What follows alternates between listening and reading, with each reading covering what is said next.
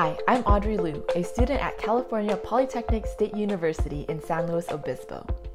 Recently, I discovered the Resilience Advantage series, which gave me more insight and broadened my point of view as an aspiring architectural engineer. This series of 12 episodes was created by US Resiliency Council and Optimum Seismic and talks about what resilience means to our community and why it is so important. Evan Reis, the host of the series and the co founder of USRC, walks us through the different aspects of resilience and interviews special guests from various fields, such as business leaders, community leaders, architects, engineers, and experts in sustainability, to share their insight on the importance of resilient design. Immersing myself in the Resilience Advantage series sparked many questions and made me more curious about resilient design.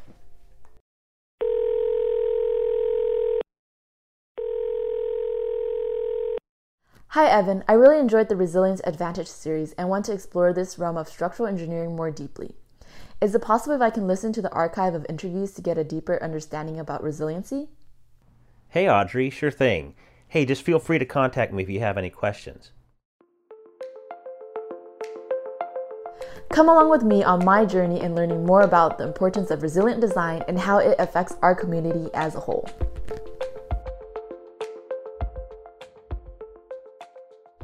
Episode 1 Shock Absorber.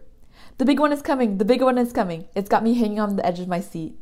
How can we really prepare for the next big earthquake, though? I had a lot of questions swimming in my head, so I thought I would check in with Evan before I jumped in.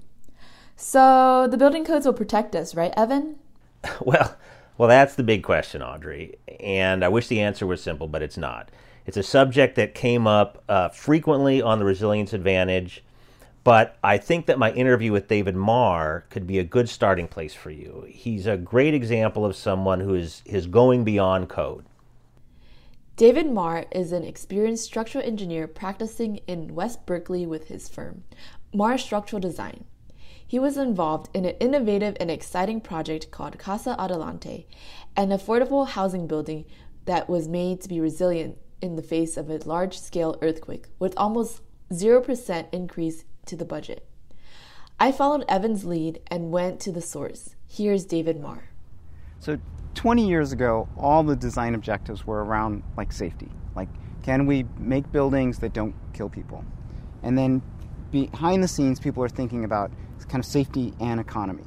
And the, the earthquake problem was so great that that's about all we could do. And so we were inventing, collectively inventing systems that um, were very stable under earthquakes. They, they would uh, yield and deform and dissipate energy, and they would, they would stay up. So they were tough. They're really tough. But the problem with that is when you get systems that are, that are tough and absorbing all that energy, they're also getting damaged. And they're, they're, all that damage sort of manifests in repair time, repair cost. So we kind of like solve the primary problem, which is don't kill anybody. But then now we have all these kind of secondary problems, which is like day after the earthquake, I can't get back in my building. Day after the earthquake, I don't have a place to live or I don't have a place to work. All of those issues are kind of those are the ones that are left. One of the like I just say trickiest things here is earthquakes don't really work on a sort of scale of our lifetime. They can skip generations. So like person like me, I've experienced little earthquakes and so I have to look overseas at giant earthquakes like in Japan and giant earthquakes in New Zealand, and globally kind of like put together all the, the, the, the story and kind of understand what, what these risks are. Um, so if you think, you know, not only do we have a young profession, we have a young country. And then you compare us to like Japan, where they, they have um, a much older culture. And so their earthquake understanding is, is much deeper and it's ingrained in the culture. So then for them, it's not if it's going to happen or is this some mysterious thing. It's like this is going to happen. Uh, it may have skipped a couple generations. It may going to happen. It's either going to happen to me or my grandchildren, but it's going to happen. It's happened before, so they have a, a much sort of um, richer sense of time. So that's that's the, the the tricky thing about this. So Evan, what I'm hearing is that after the big one hits, if we're in a building like Casa Adelante, we should be good, for the most part. But David does bring up a good point. What happens after the quake? Well, right. That's where we get into this concept of functional recovery. it has to be part of the whole resilience equation beyond just safety. And that's what engineers are looking into more and more now. I can definitely see this. I recently went to Structural Forum, an annual event hosted by Cal Poly SEAOC to connect structural engineering professionals and students. It was an eye opening experience, as many of the company representatives were confused about the idea of resilience. I wondered, where are we in terms of resilience and the ability to predict behavior of buildings, especially in the event of a major earthquake? David Mar. The way I've seen it is like we're a really young um, profession. And so right now, like you can see, um, all the the sort of orthodox notions of what is good in a building have changed um, when we from when we were in school and and all the sort of wisdom brought down on high. That that's all been sort of reworked. And so the, you can see the practice is much more global. There's much more sort of communication between um, best practices in New Zealand, best practices in Japan. All the countries are sort of talking to each other. Um, just as collectively, we're figuring out how earthquakes sort of mess with buildings and, and what society needs in terms of how they perform. In terms of like technical changes, the biggest innovation the thing that's going on is our mo- ability to directly model performance in buildings. Like we can take real earthquakes, build virtual buildings, and shake them and see what happens predict like where they break how they break. Do they do they get stuck when they're knocked over? Do they come back? Um, so once we can in a sense have insights into what's really happening then we can kind of like turn on our designer hat or become designers again and say do we like this? Is this good? Is it bad? Can we do better? Start doing all kinds of permutations and actually explore giving you know producing better buildings so there's one half which is our ability to predict behavior the other one is, is all this FEMA P58 stuff that's actually modeling whole building systems and modeling damage and um, losses. So P58 is a, a, a, I guess, program developed by FEMA. Um, and what it does is it allows kind of engineers to build a whole building model. So you got structure, architectural components, contents. You can put the whole thing in there, and you can couple the structural behavior, like run an earthquake through a structural model, get to shake, get accelerations, get drifts, and then subject all the, the stuff in the building, the architecture, the structure itself, contents, to all of those actions, and then kind of see what happened. Like, did it break? Um, does it need repair? What's chance you're going to kill somebody? Like all of that kind of like that story um, is available at this point. So it's like this linkage between the structural world and then like the world that everybody cares about, which is a building. And so now we kind of know what's going you know, not only can we predict what's going to happen structurally, we can predict the consequence um, in terms of what people really care about. Like, can they get into their building after an earthquake? Uh, how long is it going to take to repair? Um, how much is it going to cost? Did anybody get hurt? Every, you know, you know, really basic stuff is is now um, sort of at our fingertips in terms of being able to describe and, and have like a relevant conversation about behavior. There's a big disconnect between what clients think they're getting and what we're delivering. And part of it is the building code is really opaque. I mean, it's it's a it's fundamentally a code about safety, and it's prescriptive, meaning it's it's can, it's really easy to use. You're, in a sense, it's a cookbook. Follow these steps. You get a safe building. You don't kill anybody. The problem is with that um, sort of convenience of the prescription is there's a sort of de-emphasis on behavior. So you kind of don't know what's going on. And those conversations between an engineer and a client about behavior and the day after the earthquake, none of those are happening. So, in, in, a lot of ways, like some engineers know about it, all the researchers know about it, but most don't. And so the business as usual um, until there's an earthquake is we're, we're not talking about this stuff. But what does performance based engineering mean in terms of resilience? Performance based engineering really means you understand buildings um, and, and whole systems from the perspective of behavior. Like you have earthquakes, you have high hazards, they have certain intensities, they have a probability of occurring. You know, so it's so it has to live in this sort of probabilistic space, and you can then have a you can talk about what's the probability of these events happening or what's the exposure around the lifetime of a building, and you can talk about the the, the actual behavior like. Um, is the building damaged? Is it is it is it permanently damaged? Is it repairable?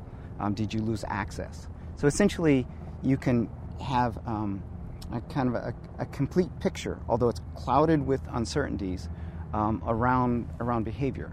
And and you have enough information that like sort of businesses and stakeholders, um, institutions, they can all like do long range planning. They can figure out um, how they make their buildings, where they make their investments, um, what their expectations are, you know, and, and they can, you know, in a sense, know what's going on. I think of performance-based engineering, it's in a sense because you've removed this mysterious cloak around um, what structural engineering is. You can kind of take performance-based engineering and say, we're going to just talk about behavior. You know, we're just going to talk about damage and repair time and things that anybody can understand. Like, it's going to take three weeks to get it in your building after an earthquake, or it's going to take uh, six months. So, like, you know, really basic terms. And so, once you can describe building behavior and risk in terms of like basic understandable um, phenomena, you know, damage, downtime, and, and, and safety, then owners now are just as empowered as engineers. Owners can get it. Owners can decide for themselves what they want, what they can afford, what they, what they choose to pay for, how they allocate resources. Making a building more resilient seems like it would cost the client a lot more money, since it is essentially upgrading the building to perform better. Right, Evan? You know, Audrey, that's really the persistent misconception that resilience costs a lot. It's actually very little compared to the benefits that follow. David actually has some surprising numbers on that, and I'm really glad you're digging into this. It's important information to share. The project I'm most excited about is a, a, a um, affordable housing project in San Francisco. It's called Casa Adelante. Um, it's a nine-story building. Uh, it's 100% affordable housing designated for seniors.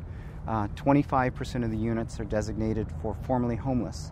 So if you think of the population, the folks in this building, they don't have a lot of resilience. They don't have um, they don't have extra money. They don't they can't go to hotels after an earthquake.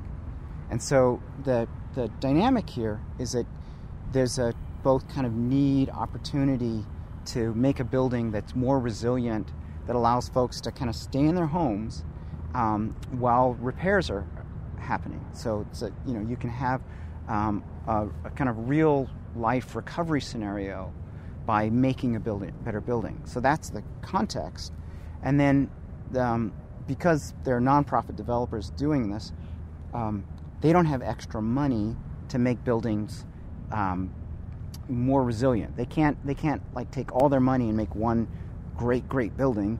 They have to if they had extra money, they would just buy more make more housing. So the the, the design dynamic was make better performance, make resilience, keep people in their homes, but don't spend any extra money. And so Shotwell, we kind of set that up as like we're going to go for it. We're going to make a building that goes through these big earthquakes and realigns itself after an earthquake, limits all the damage to architectural finishes, and keeps people in their houses. So that's the story. Um, we came really close. We, we spent about point, the number is like 0.24% extra. So we didn't hit the target, but it was really close. Um, uh, early on, we're working with the, the, the developers. Um, we did initial studies where we had the promise of cost neutral then got green lighted to, to try the performance based design, um, and then worked really hard to keep to the cost neutral, and then did at the end did a um, sort of comprehensive cost estimate, and came close. So developers are happy. That, um, they, they, think this is a worthwhile investment. So the performance expectations is, are that the, the structure is going to be fine. The structural damage will be sort of um, limited and repairable and won't, won't impede people staying in the building. And then the, the, the architectural damage will be constrained um, to repairable damage. Again, um, we want to be able to keep people in their homes uh, while repairs are going on. So we're thinking like drywall taping and mudding and, and things like that. So it's inconvenience, but again, we're, we're, we're dealing with avoiding homelessness and displacement. And so the, the repairs are, again, constra- constrained um, and, and limited. This sounds to me like a meal upgrade and the minimal cost difference between a medium sized meal and a large sized meal. It makes the consumer contemplate getting their money's worth and whether the extra amount of food is worth the nominal extra cost. But I wanted to know the details. I wanted to know how were they able to achieve resiliency with minimal costs. So in one direction, the slabs are doing all the work, both in terms of like yielding energy absorption, uh, interacting with the foundation to get the recentering. And then in another direction, the transverse direction, um, two of the walls are just in bad spots. Couldn't do anything about them. That's just how the site was and how the layouts were. And in those uh, two walls, we had to actually add supplemental damping, uh, supplemental energy absorption. And what we did is we collaborated with a professor from New Zealand, Jeff Rodgers. Um, he fabricated and, and developed this lead extrusion damper for us, and we embedded the damper kind of in the foundation. So when the walls um, take the big earthquake hit, the foundation rocks, the damper gets activated, energy comes out, and then the weight of the building helps recenter it. I mean, same like technologies that you have in cars, and since you have springs, shock absorbers, and then a bumpy road, you got an earthquake. You know, you got you got an earthquake, which is the bumpy road, and then building has stiffness and building has energy absorption, and you just kind of like play with the, the springy parts and the damping parts, and run the earthquake through it, and keep tuning it until you can get the behavior you want.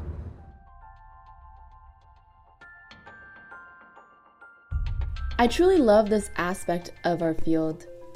We get to give back to the community, especially the more vulnerable populations. It seems like this goal is shared by a lot of experts in the field. They care about how resilience is a community effort. I Think of the city as a kind of big community organism, and um, they've got the expectation, and, and this is what we've seen after other earthquakes around the globe, is that resources are stretched really, really thin. Um, there's there's dam, you know, it's a mess. There's damage all over the place, um, and so keeping people in their homes and giving them, um, keeping them safe while they can arrange repairs, is is key to, to sort of having a city and a community recover and bounce back. One of the most devastating things about earthquakes is they're not sort of building by building events; they're community events. So think of Hurricane Katrina, think of, of, of, disasters happening at, at sort of a regional scale. And so when you when you have classrooms go down, then you not only have kids that, that can't go to school, you can have parents that have to stay home. Um, it starts disrupting um, people's work. Um, the whole you know the whole system is a mess. Probably learning outcomes would dip, you know, because of those sort of stressors to the system. In the case of a school building, what would the consequences be of it being impacted by a natural disaster? Are the building codes for school buildings stronger than those for regular buildings? David talked about that as well. What, what's at risk is the, the sort of the, the burden on the community when you get schools being damaged and you get all these kids that can't go to school. And that means parents are staying home, um, people aren't going back to their jobs. Um, so it's just it's just a mess, and and so um, again, I think the the Division of State Architect, the folks who are mandating or controlling the design of public schools, are, do, are doing a great job from a safety standpoint.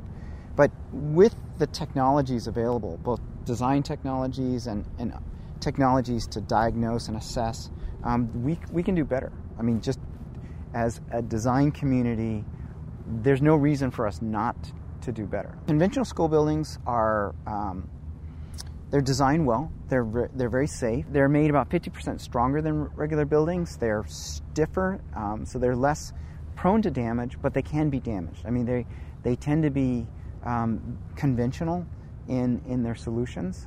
Um, so so it's a it's a good kind of muscular approach to safety, and you get this fringe benefit of of getting um, a little bit uh, a little better performance in terms of damage resistant, but it's um, it's indirect in the in in the benefit. I'm curious. Are iMod building structures less prone to damage after a disaster? Well, essentially, they, they're, they're nearly damage resistant. We've taken them and modeled them and in the, the sort of most severe um, seismic environment in California and show that we got great performance. We get platinum performance in about 95% of all the cities in California, and then for the remaining 5%, we get gold performance. So it's really exceptional. Wow, I'm shocked. But the progress that we have made in the realm of resilience really starts to put my mind at ease. Well, maybe not ease, but I'm excited about our future with resilient design and it gives me hope. For more resources and information about performance based design, David Mar and Casa Adelante, or for links to the Resilience Advantage series, check out our website. Thanks for joining me and listening to Making Resilience Cool, a podcast based on the 12 episode Resilience Advantage series created by the USRC and Optimum Seismic. Join me next time as I delve more deeply into the incredible archive of interviews from that series with engineers, architects, innovators, business leaders, and community leaders talking on everything you could possibly want to learn about what resilience really means. Next episode, I'll be deep diving into Evan's interview with Leslie Chapman Henderson, the president and CEO of Flash, the Federal Alliance for Safe Homes.